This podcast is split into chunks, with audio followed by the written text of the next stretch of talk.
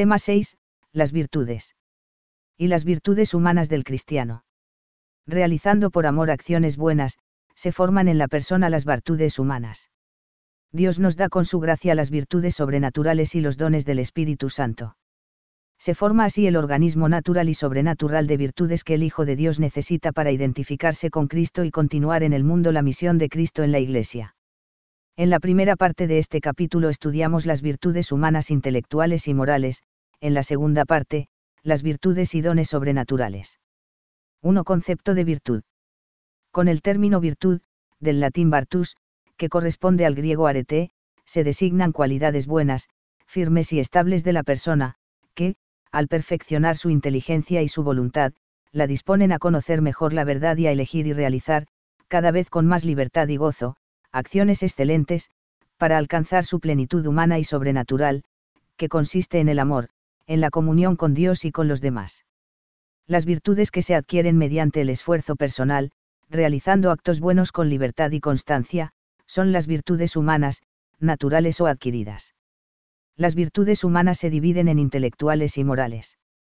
Las virtudes que perfeccionan especialmente a la razón para que realice bien su función, que es el conocimiento de la verdad, son las virtudes y intelectuales. Las virtudes que perfeccionan a la voluntad y a los afectos sensibles para que amen más y mejor el bien son las virtudes morales. Las virtudes que Dios concede gratuitamente al hombre para que pueda obrar de modo sobrenatural, como hijo de Dios, son las virtudes sobrenaturales o infusas. Con la gracia, se reciben también los dones del Espíritu Santo, que son disposiciones permanentes que hacen al hombre dócil para seguir las iluminaciones e impulsos del Espíritu Santo.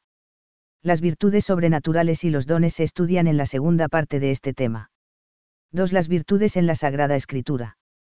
La referencia a las virtudes como cualidades morales de la persona y, al mismo tiempo, dones de Dios, son constantes en la Sagrada Escritura. El término más empleado para designar la virtud es dinamis, que se traduce al latín por virtus. En el Antiguo Testamento, más que reflexiones sobre la virtud, encontramos narraciones y biografías de hombres virtuosos, justos, Abraham, Moisés, José, etc., que tienen un elevado valor pedagógico. La expresión, hombre justo, designa al que cree en Dios y espera en Él, es sabio y paciente, misericordioso, prudente, perseverante y humilde, es decir, vive según la voluntad de Dios y es fiel a su alianza.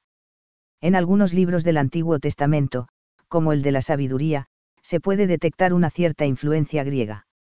En él se mencionan las cuatro virtudes platónicas, y si es la prudencia la que obra, ¿quién mayor artífice que ella entre los seres?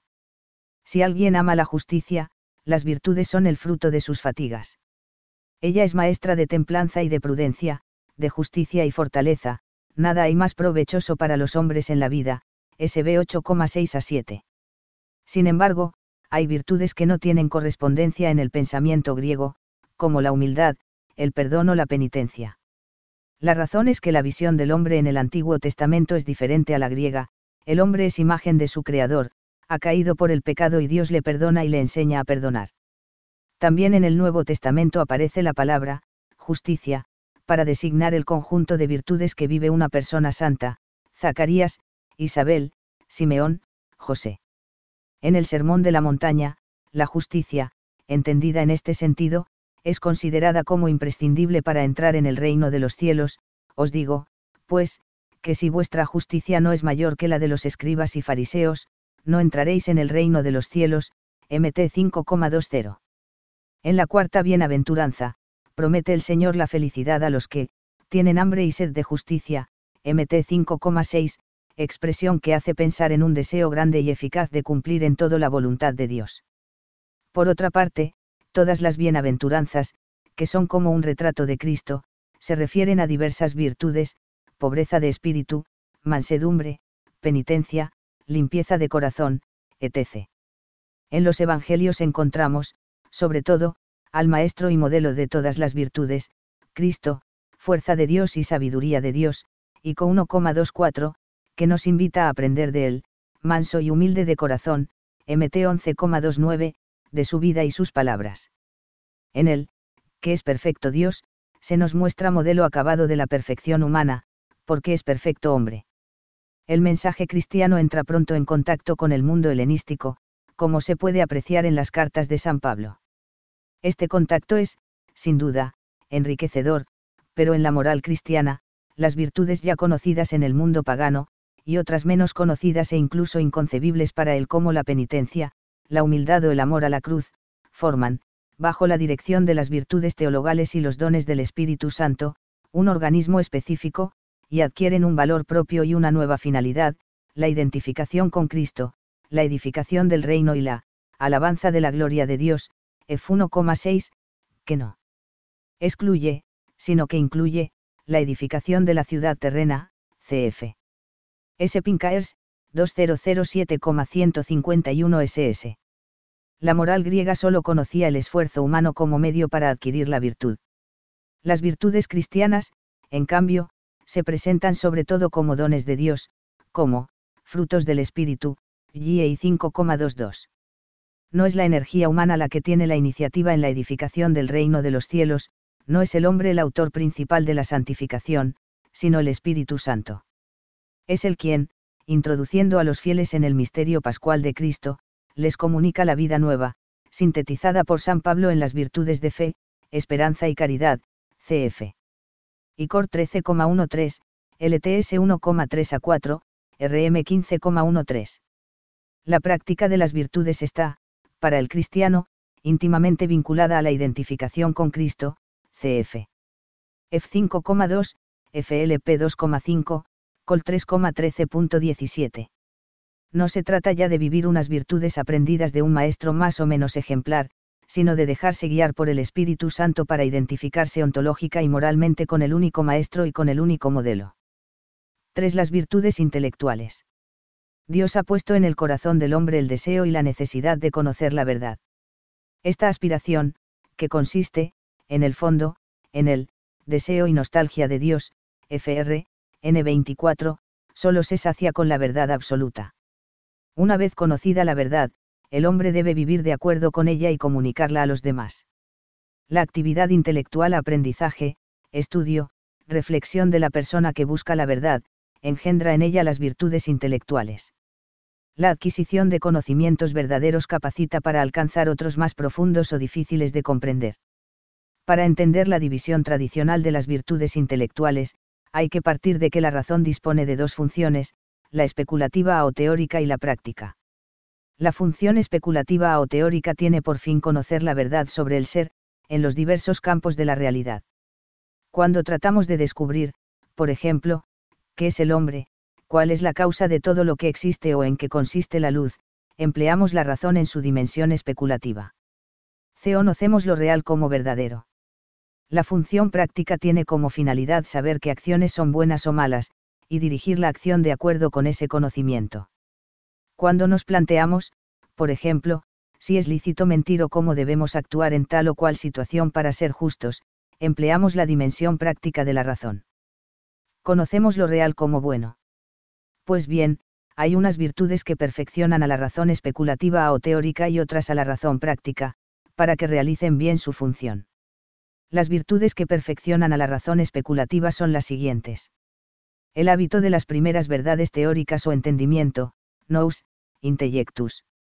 Gracias a él la razón percibe de modo inmediato las verdades evidentes por sí mismas, sobre las que se asientan todos los demás conocimientos. La ciencia, epistem, scientia, perfecciona a la razón para que conozca la verdad sobre los diversos campos de la realidad observable por medio de los sentidos, física, química, astronomía. Las ciencias se desarrollan a partir del entendimiento. La sabiduría, sofía, sapientia, es la virtud que perfecciona a la razón para que conozca y contemple la verdad sobre las causas últimas de todas las cosas, la verdad que responde a los problemas más profundos que la persana se plantea. La sabiduría nos lleva al conocimiento de qué es el hombre y el mundo, cuál es el sentido de su existencia, y al conocimiento de Dios como creador y fin último de toda la realidad. La razón práctica, a su vez, es perfeccionada por las siguientes virtudes. El hábito de las primeras verdades morales o sindéresis. Gracias a este hábito conocemos las primeras verdades de la ley moral natural, como el bien debe hacerse, el mal debe evitarse. La ciencia moral. Es un saber sobre la bondad o maldad de los actos humanos en general. Por ejemplo, se debe honrar a los padres, no se debe robar, etc. Es un saber práctico o moral, ya que tiene como finalidad orientar la conducta de la persona. Se desarrolla a partir de la sindéresis. La ciencia moral humana es perfeccionada por la moral revelada. La prudencia, fronesis, prudentia. Es la virtud que perfecciona a la razón práctica a fin de que juzgue bien sobre las acciones concretas que se deben realizar en cada circunstancia para conseguir un fin bueno, e impulse su realización. La técnica o arte, techne, ars. Consiste en el hábito de aplicar rectamente la verdad conocida a la producción o fabricación de cosas.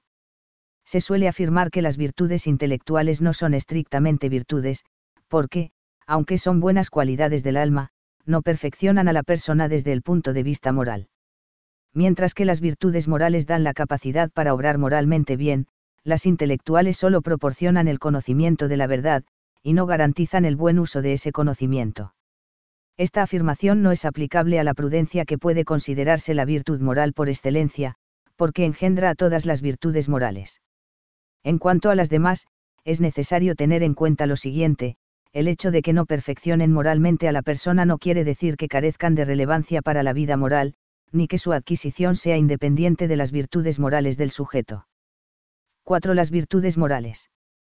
4.1. Noción. Las virtudes morales son hábitos operativos buenos, es decir, perfecciones o buenas cualidades que disponen e inclinan a la persona a obrar moralmente bien. El término hábito, aplicado a la virtud, no significa costumbre o automatismo, sino perfección o cualidad que la persona ha adquirido por medio de sus acciones libres. Operativo significa que inclina a la persona a obrar, le da fuerza, Bartus, para actuar moralmente bien y alcanzar su fin como persona. Estos hábitos son buenos porque hacen buena a la persona y no pueden emplearse para el mal. Esta es la gran diferencia entre las virtudes morales y algunas de las intelectuales, como la ciencia o la técnica. Estas últimas, no hacen moralmente buena a la persona y podrían emplearse para el mal. Las virtudes morales perfeccionan a las potencias o facultades apetitivas de la persona, es decir, la voluntad, apetito intelectual, y los apetitos o afectos sensibles, irascible y concupiscible. No obstante, en sentido estricto, el sujeto de las virtudes morales es la voluntad. Los objetos o fines de las virtudes morales son las diversas clases de obras buenas, necesarias o convenientes, que el hombre debe realizar para alcanzar su perfección como persona. Como los bienes que el hombre debe amar son múltiples, lo son también las virtudes. 4.2. División. La división clásica de las virtudes morales establece cuatro virtudes cardinales, del latín cardo, quicio, eje, en torno a las cuales giran otras virtudes particulares, todas ellas se estudian detenidamente en moral de la persona, virtudes. El esquema de las virtudes cardinales tiene una larga tradición, se remonta a Platón, es adoptado por muchos teólogos y filósofos, entre ellos por Santo Tomás en la Summa Theologiae, y recientemente por el Catecismo de la Iglesia Católica. Las virtudes cardinales son las siguientes. La prudencia, prudentia. Aunque es una virtud intelectual porque perfecciona a la razón práctica, se puede considerar moral porque su objetivo es elegir y mandar las acciones moralmente buenas. La justicia, justitia. Consiste en la constante y firme voluntad de dar a Dios y al prójimo lo que les es debido, CEC, 1807. La fortaleza, fortitudo. Reafirma la resolución de resistir a las tentaciones y de superar los obstáculos en la vida moral, CEC, 1808. La templanza, temperantia. Modera la atracción de los placeres y procura el equilibrio en el uso de los bienes creados, CEC, 1809. Las virtudes cardinales tienen dos dimensiones, una general y otra particular. En general, son cualidades que deben poseer todas las acciones virtuosas, todas deben ser prudentes, justas, valientes y templadas. La dimensión particular se refiere a los aspectos de la conducta de la persona en los que estas virtudes son más necesarias, así, el objeto de la justicia es dar a otro lo suyo, el de la fortaleza, superar los peligros más difíciles, el miedo a la muerte, etc., para hacer el bien, y el de la templanza, encauzar las inclinaciones cuya moderación es más difícil, la inclinación sexual y la inclinación a alimentarse. Las virtudes particulares giran en torno a las cardinales, algunas porque perfeccionan a la virtud cardinal correspondiente, otras porque tienen algo en común con esa virtud. Por ejemplo, la docilidad, la sagacidad, la previsión y la cautela se relacionan con la prudencia. La veracidad, generosidad, religión, amabilidad y gratitud, con la justicia. La magnanimidad, paciencia y perseverancia, con la fortaleza. La castidad y la sobriedad, con la templanza. Se estudian con detenimiento en moral de la persona y moral social. 5. La necesidad de las virtudes morales. Hay al menos tres importantes razones por las que la persona necesita adquirir y ar las virtudes morales, cf. P.J. Adel, 2002,185 a 214. A. La razón y la voluntad no están determinadas por naturaleza a un modo de obrar recto. La razón puede equivocarse al determinar cuál es la acción adecuada para alcanzar un fin bueno. La voluntad puede querer muchos bienes que no están de acuerdo con la recta razón, que no perfeccionan a la persona y que, por tanto, no se ordenan a Dios. Los bienes apetecidos por la afectividad sensible no siempre son convenientes para el fin de la persona. Por todo ello, tenemos la posibilidad de hacer mal uso de nuestra libertad. Pero gracias a las virtudes, que nos ayudan a elegir el bien y nos capacitan para realizarlo, podemos superar esas dificultades y ejercitar bien la libertad. B. El pecado original introdujo un desorden en la naturaleza humana, la dificultad de la razón para conocer la verdad, el endurecimiento de la voluntad para querer el bien, y la falta de docilidad de los apetitos a la razón. Los pecados personales agravan todavía más este desorden. Todo ello hace más necesario que las potencias operativas de la persona, razón y apetitos, sean sanadas y perfeccionadas por las virtudes, que les otorgan además prontitud, facilidad y gozo en la realización del bien. C.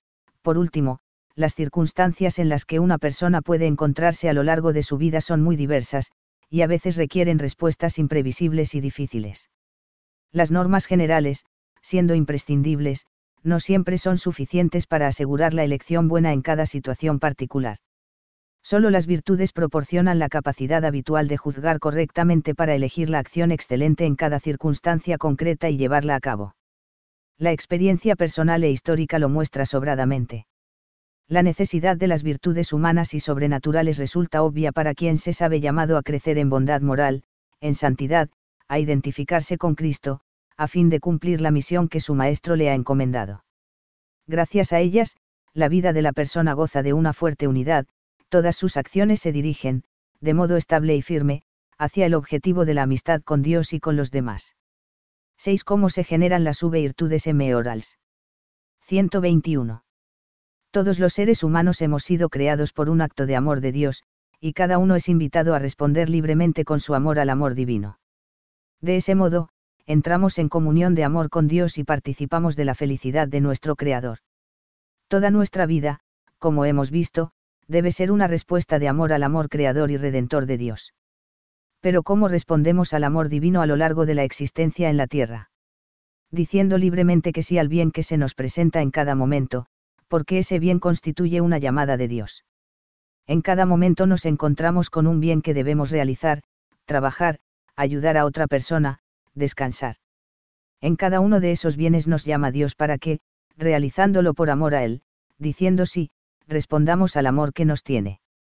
Ese sí es la realización concreta del amor al bien, al que estamos indignados de modo natural, que se expresa en acciones buenas. Diciendo sí al bien por amor, nos identificamos una y otra vez con el bien para el que estamos hechos, lo hacemos carne de nuestra carne, nos hacemos buenos con el bien que amamos y ejercemos en cada acción buena.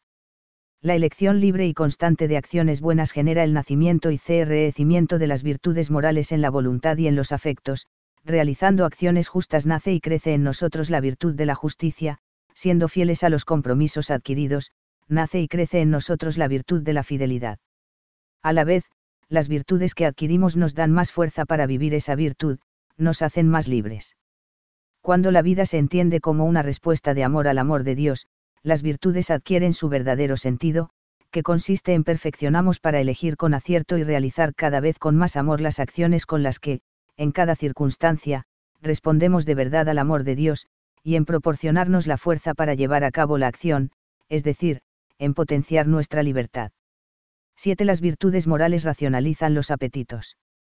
La virtud moral, afirma Santo Tomás, siguiendo a Aristóteles, es un hábito electivo, es decir, que hace buena la elección, para lo cual se requieren dos cosas, primera, que exista la debida intención del fin, y esto se debe a la virtud moral que inclina la facultad apetitiva al bien conveniente según razón, y tal es el fin debido, segunda, que el hombre escoja rectamente los medios conducentes al fin, STH, y 2, Q58, a 4C.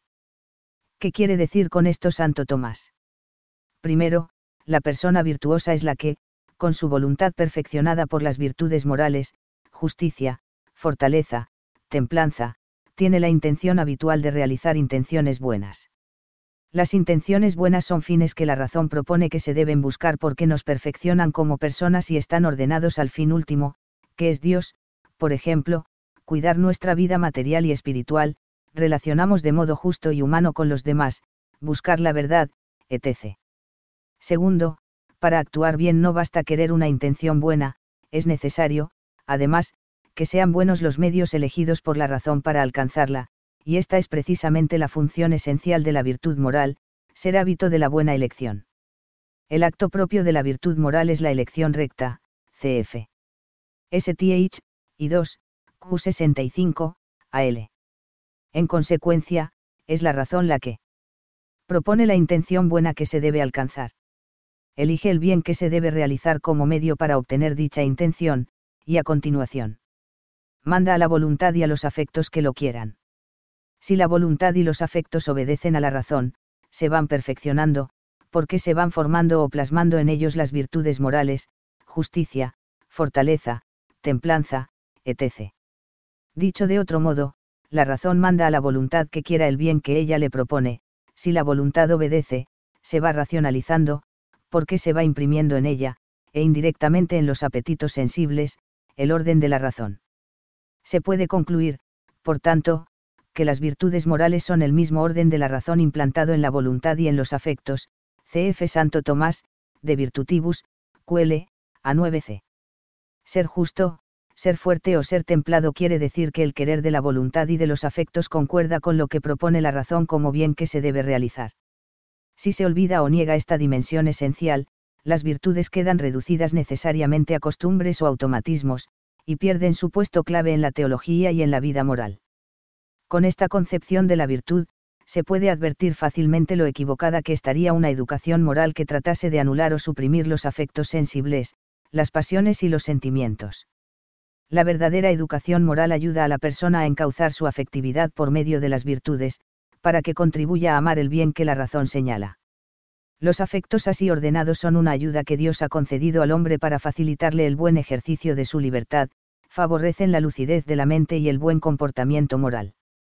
Dos consecuencias concretas de la racionalización de los apetitos son la connaturalidad con el bien y la potenciación de la libertad. 7.1 las virtudes morales nos connaturalizan con el bien. Al crecer en las virtudes, en la unión con el bien, vamos adquiriendo una maía con naturalidad afectiva con éste, es decir, nos atrae y lo queremos cada vez más, nuestra razón lo reconoce fácilmente y lo elige con prontitud, con certeza, como de modo instintivo, nuestra voluntad lo ama, y lo llevamos a cabo con facilidad y gozo, como si fuese lo más natural. Esa conducta tan natural de la persona virtuosa es posible porque se ha ejercitado en el bien una y otra vez. Sucede algo parecido en el mundo del arte, cuando vemos actuar a un virtuoso del violín o del piano, sus difíciles movimientos nos parecen algo natural y fácil para el artista, pero sabemos que detrás hay miles de horas de ensayo. La connaturalidad con el bien es efecto de las virtudes, y a la vez capacita a la persona para crecer en ellas. Una persona generosa ve claramente que un acto de generosidad es algo bueno, no solo en teoría, sino en la práctica, no solo en general, sino para ella, y por eso lo realiza con gozo. Al avaro, en cambio, le pasa lo contrario, aunque admitiera que la generosidad es buena en general, cuando se le presenta la oportunidad de realizar un acto de generosidad no lo ve como bueno para él, y acaba por encontrar motivos para no hacerlo. Ese ver depende de la connaturalidad afectiva con el bien que proporcionan las virtudes morales. Así es como las virtudes hacen posible en la vida práctica que la elección sea recta. Si la voluntad y los afectos están mal dispuestos por los vicios, la razón se vuelve ciega para reconocer la verdad moral.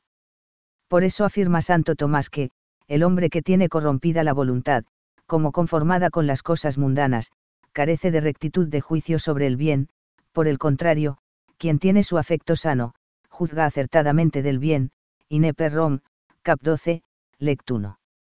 Las virtudes perfeccionan nuestras facultades operativas, razón, voluntad y afectos.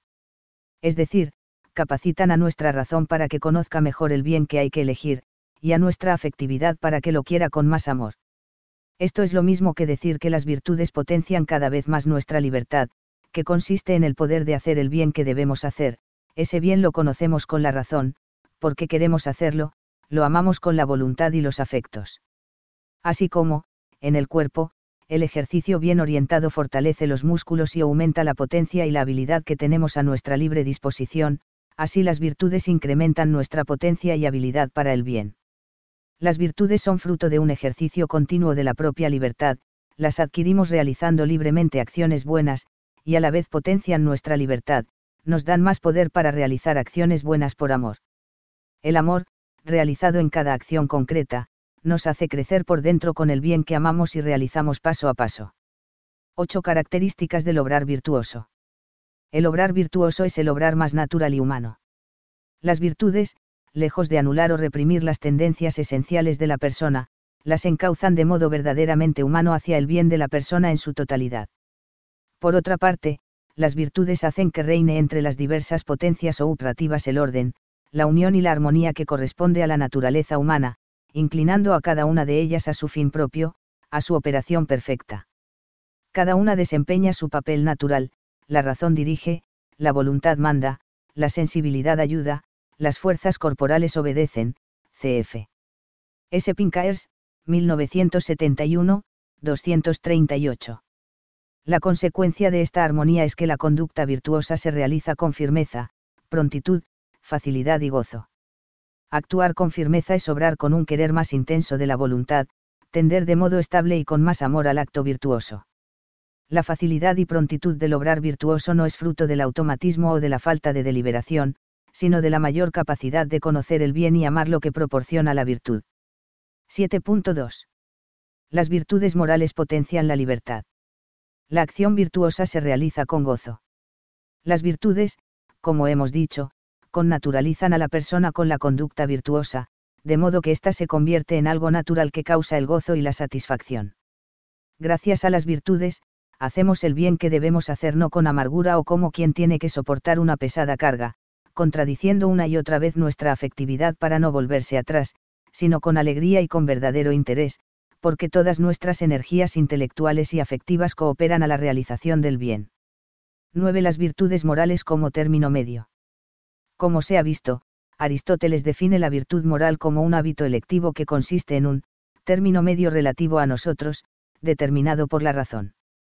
Santo Tomás, asumiendo esta idea de Aristóteles, afirma que el orden que las virtudes morales establecen tanto en sus propios actos como en los actos de las pasiones es un cierto medio. Con la expresión, término medio, ni Aristóteles ni Santo Tomás pretenden decir que la virtud sea lo mediocre, sino todo lo contrario, la acción óptima, excelente, que es como una cumbre entre dos valles igualmente viciosos, uno por exceso y otro por defecto.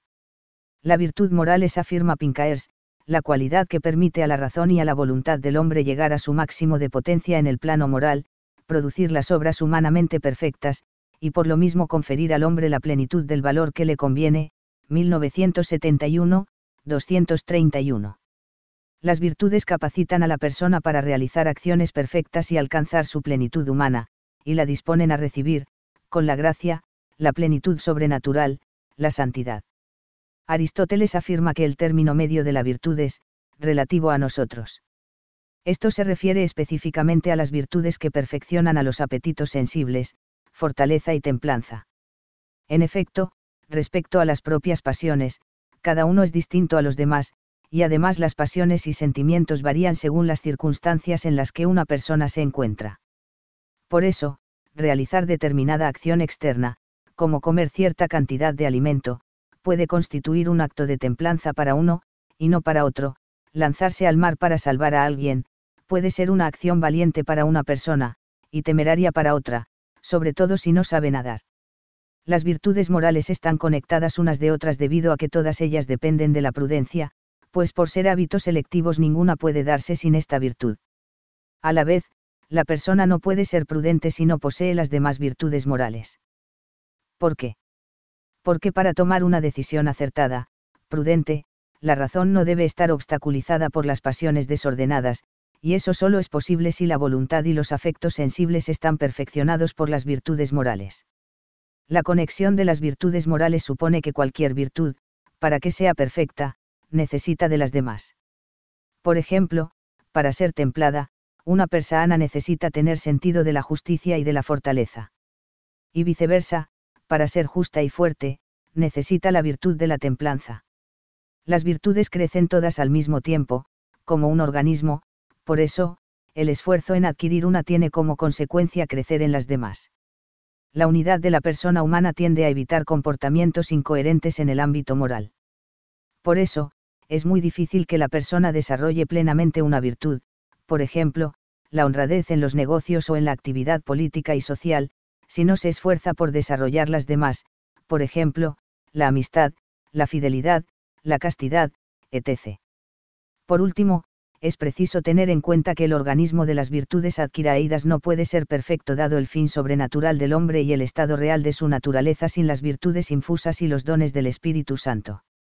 Y en el nuevo organismo formado por las virtudes adquiridas e infusas como veremos más adelante, la virtud que unifica y compacta a todas las demás es la caridad. 10. La conexión o interdependencia de las virtudes. 11. La educación en las virtudes humanas.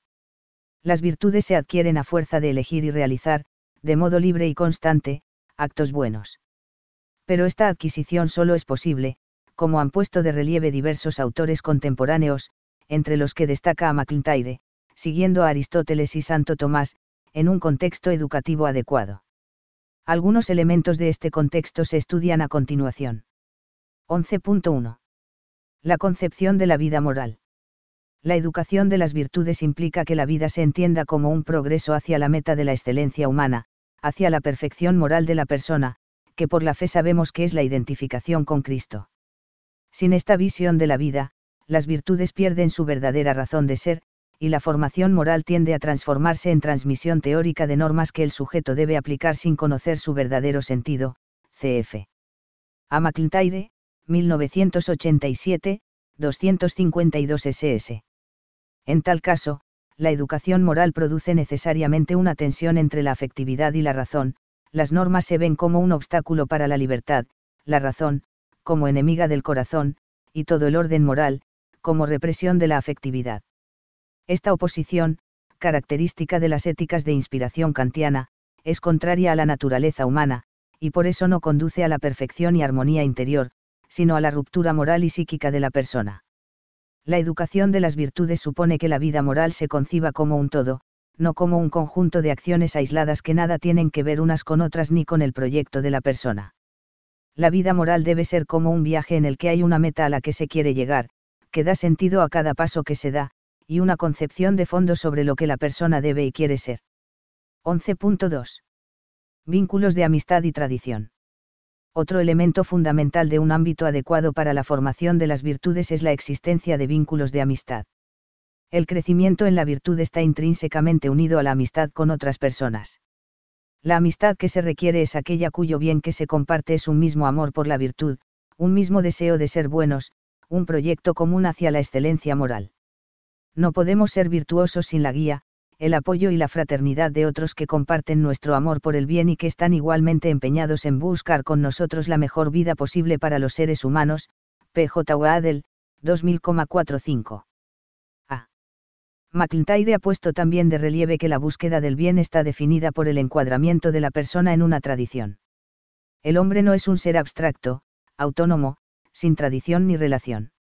La biografía de cada persona está inmersa en la historia de su propia comunidad, de la que deriva gran parte de su identidad personal.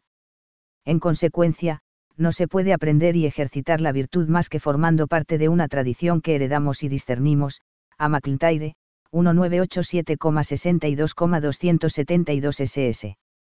Esto no quiere decir que en la comunidad y tradición a la que uno pertenece no existan elementos deformantes de la verdad, errores asumidos acríticamente, etc.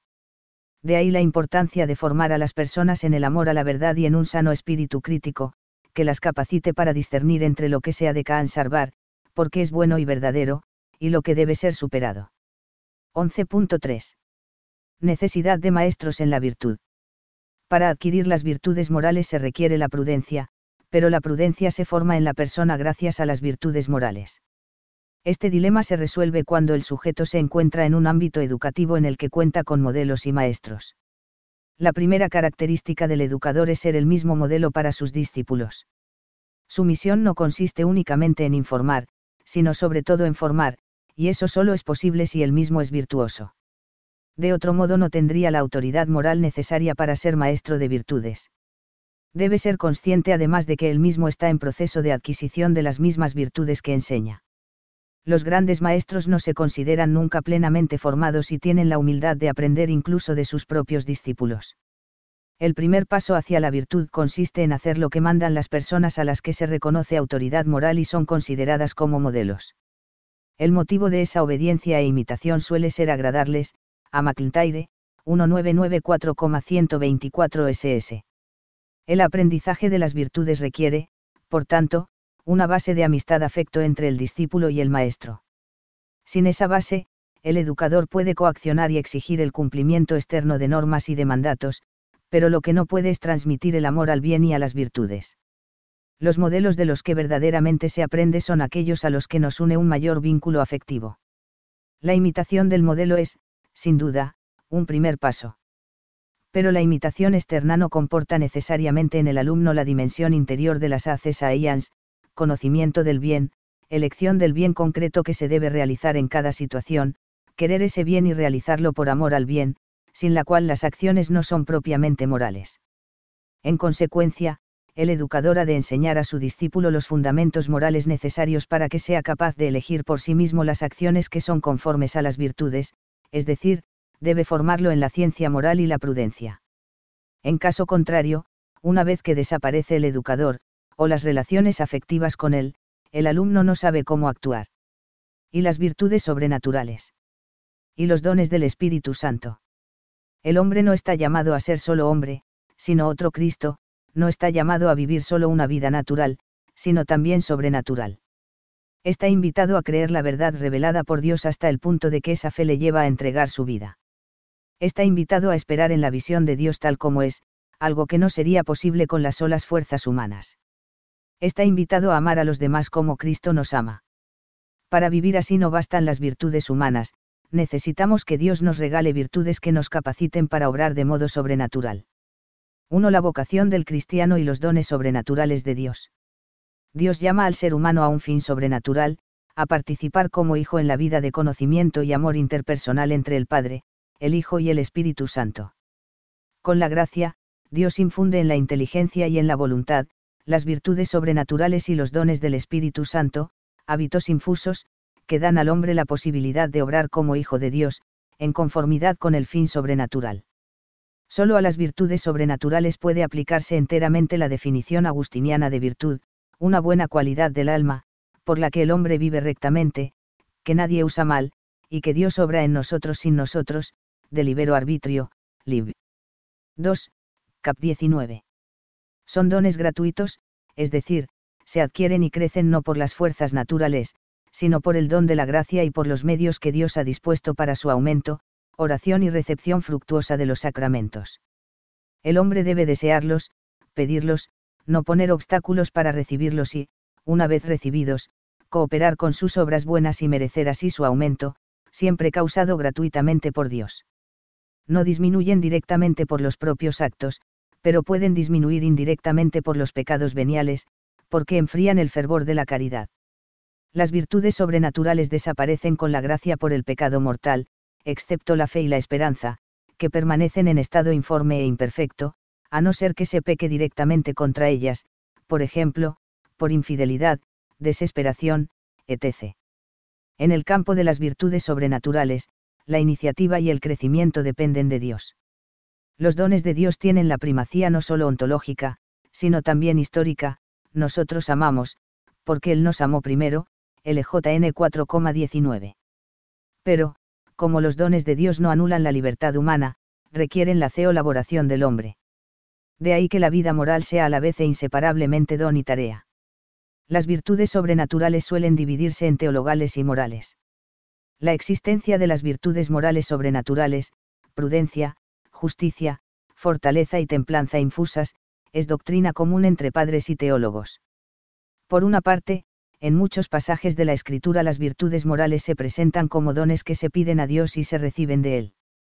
Por otra, como el cristiano camina hacia su fin sobrenatural a través de todas sus acciones, parece lógico pensar que las virtudes humanas son elevadas al plano sobrenatural, a fin de que pueda realizar con sentido divino todas las tareas de su vida. 2. Las virtudes teologales.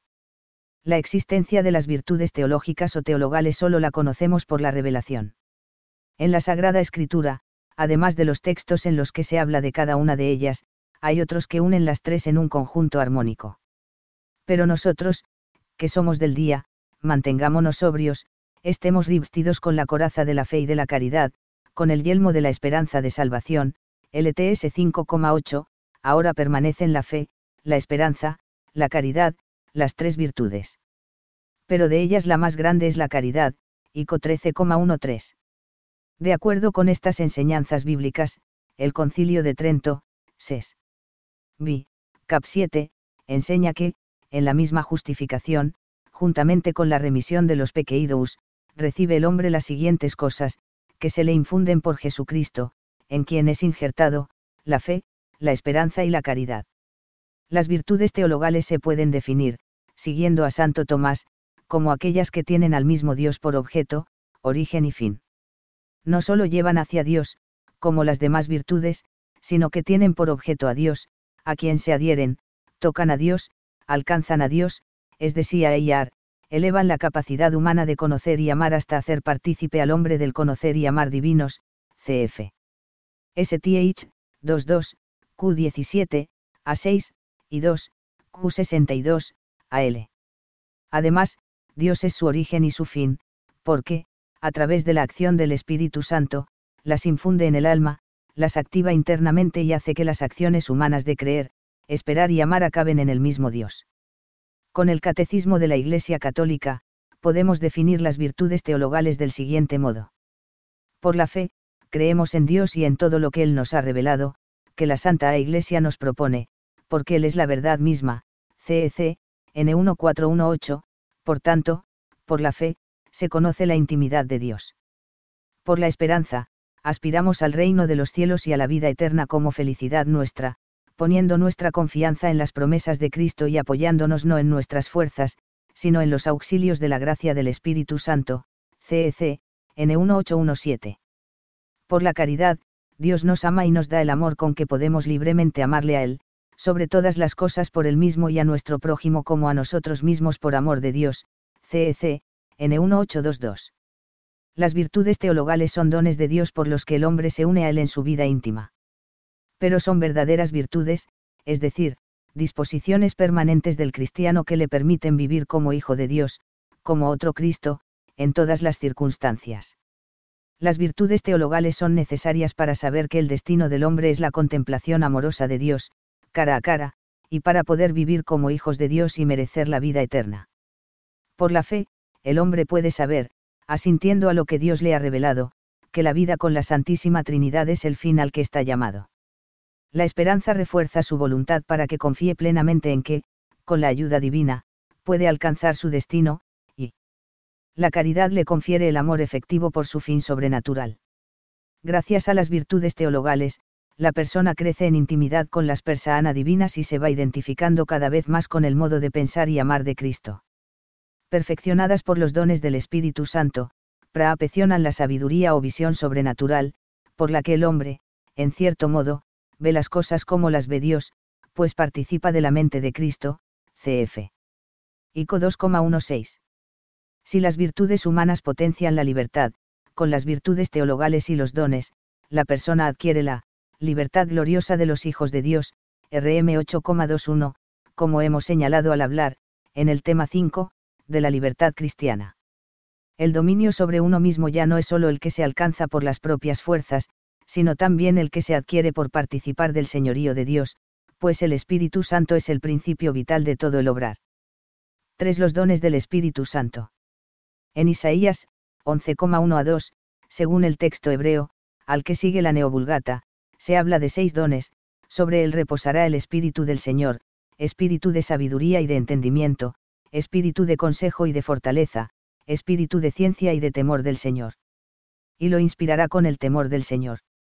La traducción griega de los 70 y la vulgata desdoblan el don de temor en dos, el don de piedad y el de temor de Dios.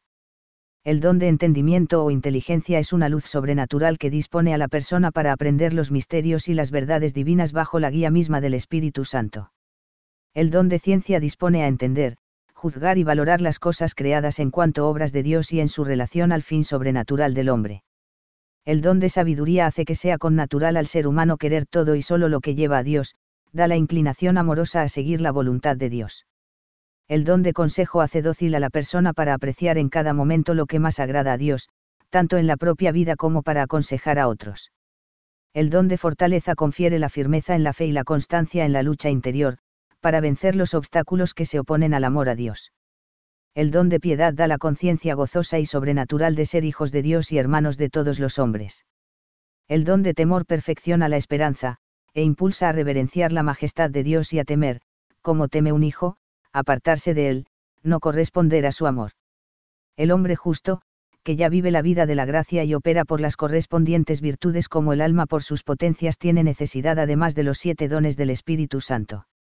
Gracias a ellos el alma se dispone y fortalece para seguir más fácil y prontamente las inspiraciones divinas, León 13, N. Divinum Iud Munus, 9 de mayo de 1887. Los dones son hábitos sobrenaturales que disponen a la inteligencia y a la voluntad para recibir las inspiraciones e impulsos del Espíritu Santo. Permiten al hombre realizar los actos de todas las virtudes no solo según la deliberación de su razón, sino bajo la influencia directa, inmediata y personal del Espíritu Santo, que es así el impulsor, el guía y la medida de las acciones de los hijos de Dios, a fin de que vivan como otros Cristos en el mundo. Los actos realizados bajo la influencia de los dones son los más humanos, los más libres, los más personales, y, a la vez, los más divinos, los más meritorios. La iniciativa es de Dios, pero el cristiano, por su parte, tiene que ser dócil a la acción divina. Del mismo modo que las virtudes morales, al racionalizar la voluntad y los afectos sensibles, potencian la libertad, los dones del Espíritu Santo, al divinizar la inteligencia y la voluntad, nos hacen más libres. Para vivir como hijo de Dios, necesitamos la guía continua del Espíritu Santo, y los dones nos disponen a seguir esa guía. Son luces, inspiraciones e impulsos que nos capacitan para obrar de modo connatural con Dios, cf. STH, y 2, Q108, AL. Por medio de los dones, Dios nos comunica su modo de pensar, de amar y de obrar, en la medida en que es posible a una criatura.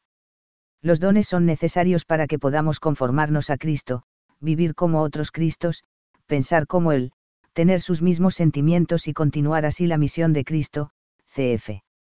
MM Philippon, 1997,125. Los dones del Espíritu Santo están subordinados enteramente a las virtudes teologales, a su servicio. Son las virtudes teologales las que unen inmediatamente a Dios. Los dones son sólo auxiliares de las virtudes teologales, porque proporcionan a las facultades humanas disposiciones nuevas, sobrenaturales o infusas, para que la persona pueda creer, esperar y amar con la máxima perfección, cf. MM Philippon, 1997,154 ss. Los dones tienen una íntima relación con la vocación personal. Todo hombre está llamado a ser otro Cristo, a la santidad, pero cada uno es distinto, y ha de vivir su vocación a la santidad según el plan concreto que Dios desea para él. El Espíritu Santo, por su influencia a través de los dones, lleva a cada persona a identificarse con Cristo según su vocación específica, y le comunica la gracia y los carismas oportunos para realizarla. En este diálogo entre Dios y el hombre, desempeñan un papel muy importante los que ejercen la orientación espiritual, que deben ser fieles instrumentos del Espíritu Santo. 4. La relación de las virtudes humanas y sobrenaturales. 4.1. El organismo cristiano de las virtudes. Las virtudes no existen aisladas, forman siempre parte de un organismo dinámico que las reúne y las ordena alrededor de una virtud dominante, de un ideal de vida o de un sentimiento principal que les confiere su valor y medida exactas. Al pasar de un sistema moral a otro, una virtud se integra en un organismo nuevo, S. Pincaers, 2007,170. El organismo de las virtudes del cristiano, del hombre nuevo renacido en el bautismo, es radicalmente nuevo respecto al concebido por la filosofía griega y romana y por el pensamiento judío. San Pablo pone de relieve esta novedad, sobre todo en la primera carta a los Corintios y en la carta a los romanos. La virtud dominante y el nuevo fundamento del edificio moral, sobre el cual se asientan las demás virtudes, es la fe en Jesús. El nuevo ideal de vida es la identificación con Cristo. Esto hace que la moral humana sea radicalmente transformada. El centro de la moral cristiana no es una idea ni una virtud, es una persona, Jesús, que no solo nos dice cómo debemos vivir, sino que nos da una fuente de vida que actúa desde su interior, el Espíritu Santo, que nos hace vivir en Cristo y nos modela a imagen de Cristo. La consecuencia de la fe es la caridad, una virtud que supera a todas las virtudes humanas, pues tiene su fuente en Dios. El amor de Dios se derrama en el corazón del cristiano, cf. RM 5,5, y penetra todas las virtudes, las purifica, las eleva y les confiere una dimensión divina. Se puede decir, por tanto, que las virtudes humanas que viven los cristianos no son las mismas que vivían los griegos o los romanos, o que puede vivir un no cristiano las virtudes humanas se transforman necesariamente al ser introducidas en un organismo moral cuya cabeza son las virtudes teologales, que unen directamente a Dios. 4.2.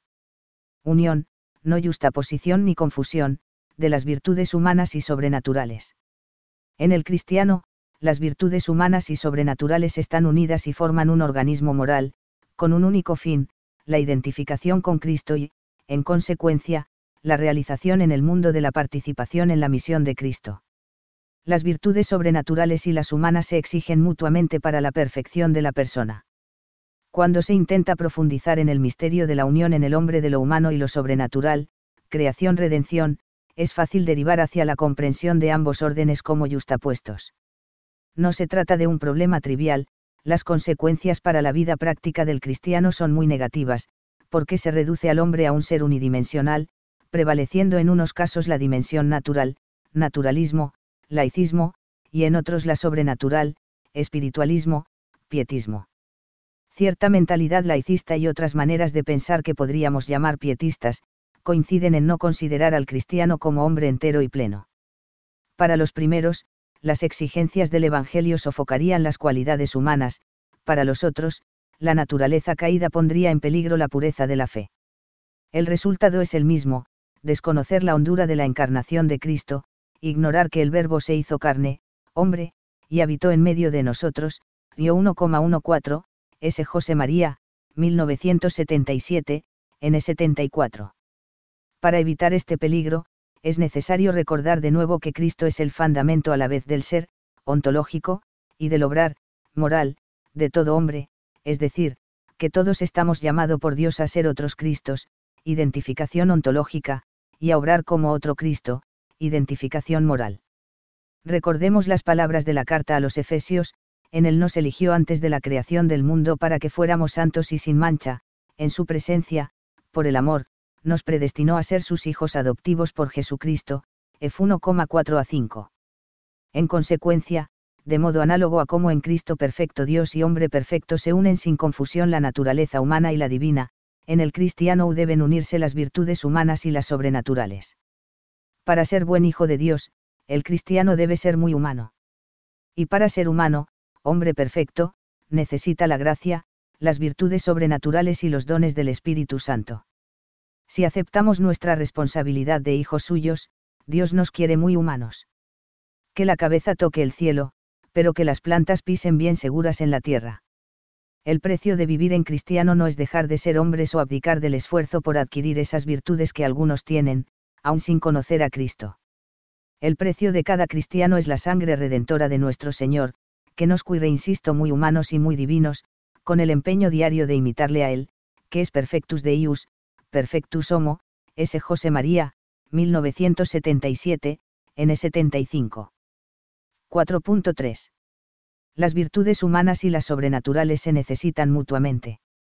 En el estado real del hombre redimido, pero con una naturaleza herida por el pecado original y los pecados personales, las virtudes humanas no pueden ser perfectas sin las sobrenaturales. Por eso se puede afirmar que solo el cristiano es hombre en el sentido pleno del término. Solo la clase de conocimiento que proporciona la fe, la clase de expectativas que proporciona la esperanza, y la capacidad para la amistad con los otros seres humanos y con Dios que es el resultado de la caridad, pueden proveer a las otras virtudes de lo que necesitan para convertirse en auténticas excelencias, que conformen un modo de vida en el cual y a través del cual puedan obtenerse lo bueno y lo mejor. A McIntyre 1992,181. Pero las virtudes sobrenaturales sin las humanas, carecen de auténtica perfección, pues la gracia supone la naturaleza. En este sentido, las virtudes humanas son fundamento de las sobrenaturales. Muchos son los cristianos, afirma San José María Escriba, que siguen a Cristo, pasmados ante su divinidad, pero le olvidan como hombre, y fracasan en el ejercicio de las virtudes sobrenaturales a pesar de todo el armatoste externo de piedad, porque no hacen nada por adquirir las virtudes humanas. 2001, N 652 las virtudes humanas disponen para conocer y amar a Dios y a los demás.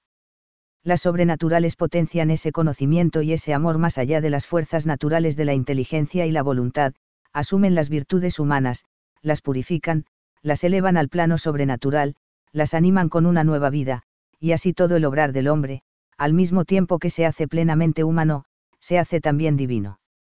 Las virtudes humanas pueden ser camino hacia las sobrenaturales, las personas que no tratan a Dios o han olvidado la fe, pero son sinceras, leales, compasivas, justas, se están disponiendo para decir que sí a la gracia de Cristo. 4.4. Unidad de vida y santidad en la vida ordinaria. La unión de las virtudes sobrenaturales y humanas significa que toda la vida del cristiano debe tener una profunda unidad, en todas sus acciones busca el mismo fin, la gloria del Padre, tratando de identificarse con Cristo, con la gracia del Espíritu Santo, al mismo tiempo que vive las virtudes humanas, puede y debe vivir las sobrenaturales. Todas las virtudes y dones se aunan, en último término, en la caridad, que se convierte en forma y madre de toda la vida cristiana. La íntima relación entre virtudes sobrenaturales y humanas ilumina el valor de las realidades terrenas como camino para la identificación del hombre con Cristo. El cristiano no solo cree, espera y ama a Dios cuando realiza actos explícitos de estas virtudes, cuando hace oración y recibe los sacramentos, sino en todo momento. El cristiano puede vivir vida teologal a través de todas las actividades humanas nobles, puede y debe vivir vida de unión con Dios cuando trata de realizar con perfección los deberes familiares, profesionales y sociales, cuando descansa, cuando juega o hace deporte, cuando ayuda a los necesitados, cuando come y cuando duerme. Al mismo tiempo que construye la ciudad terrena, el cristiano construye la ciudad de Dios, CF. GS, CAP 3. Desde esta perspectiva, puede apreciarse con más claridad la relevancia moral del trabajo profesional. El cristiano no se conforma con realizar bien un trabajo, dominar una técnica o investigar una ciencia, sino que, a través de esas actividades, busca amar a Dios y servir a los demás, es decir, vive la caridad. Y por este motivo el amor trata de realizar su trabajo no de cualquier manera, sino con perfección humana y competencia profesional. Además, ese trabajo así realizado es medio y ocasión para dar testimonio de Cristo con el ejemplo y la palabra. 5. La Iglesia, ámbito de la adquisición y educación de las virtudes. Al tratar de las virtudes humanas, se señalaba que para su adquisición y educación se requiere concebir la vida moral como un progreso hacia la meta de la excelencia humana, se necesitan vínculos de amistad con otras personas y la existencia de maestros de la virtud. En temas anteriores, se ha dejado constancia de que la Iglesia es precisamente el hogar en el que ese sujeto nace a la vida de Hijo de Dios y progresa hacia la excelencia humana que es la identificación con Cristo.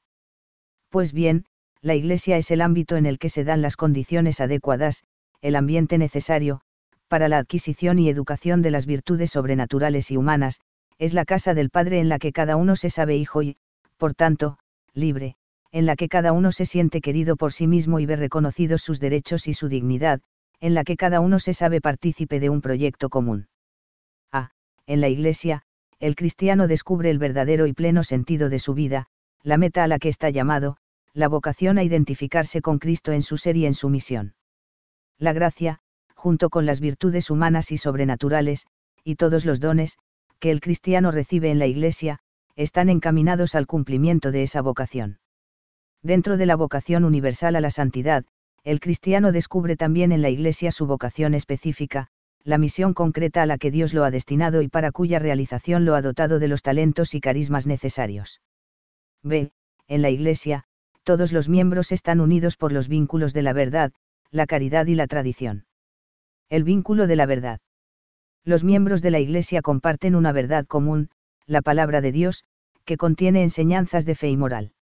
El vínculo de la caridad. En la Iglesia, todos los miembros están unidos a la misma cabeza, son hijos de un mismo Padre, están vivificados por el mismo Espíritu, tienen la misma misión, participación en la misión de la Iglesia, en la misión de Cristo. El vínculo de la tradición. Además de la transmisión del depósito de la fe y la moral, en la Iglesia se transmiten las virtudes de unos miembros a otros, virtudes que cada uno debe aprender para ser fiel a la historia sobre la que la Iglesia está asentada, la de la vida, muerte y resurrección de Cristo. C. De la Iglesia, el cristiano, aprende el ejemplo de la santidad, reconoce en la bienaventurada Virgen María la figura y la fuente de esa santidad, la discierne en el testimonio auténtico de los que la viven, la descubre en la tradición espiritual y en la larga historia de los santos que le han precedido y que la liturgia celebra a lo largo del santoral, CEC, N 2030. El primer ejemplo y modelo de virtudes que el cristiano encuentra en la iglesia y es el mismo Cristo. No es un modelo que vivió hace dos mil años, porque Cristo es siempre contemporáneo a cada cristiano. La contemporaneidad de Cristo respecto al hombre de cada época se realiza en su cuerpo, que es la Iglesia, VS, N25. Las virtudes solo se pueden aprender y comprender en una relación de imastad con Cristo. Entre Cristo y cada cristiano hay una relación de amor, de caridad que supera a cualquier amistad humana. Pero esa amistad, por parte del cristiano, tiene que reforzarse por medio de los sacramentos, las buenas obras y la oración. Además, el cristiano aprende las virtudes de la Virgen y de los santos. Espera también un particular ejemplo por parte de los pastores. Y todos los cristianos, por la amistad de caridad, deben ayudarse unos a otros, con su vida y su palabra, a buscar la plenitud de la virtud que les llevará a la identificación con Cristo.